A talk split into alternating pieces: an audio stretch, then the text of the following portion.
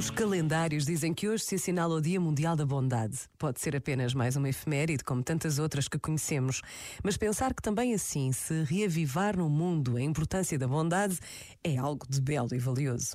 Um simples obrigado, um sorriso ou um bom dia são verdadeiras opções de vida a cada dia que passa. Por vezes, basta a pausa de um minuto para nos decidirmos a um gesto de bondade e Deus conta connosco nesta construção diária de um mundo melhor. Pensa nisto e boa noite. Este momento está disponível em podcast no site e na app.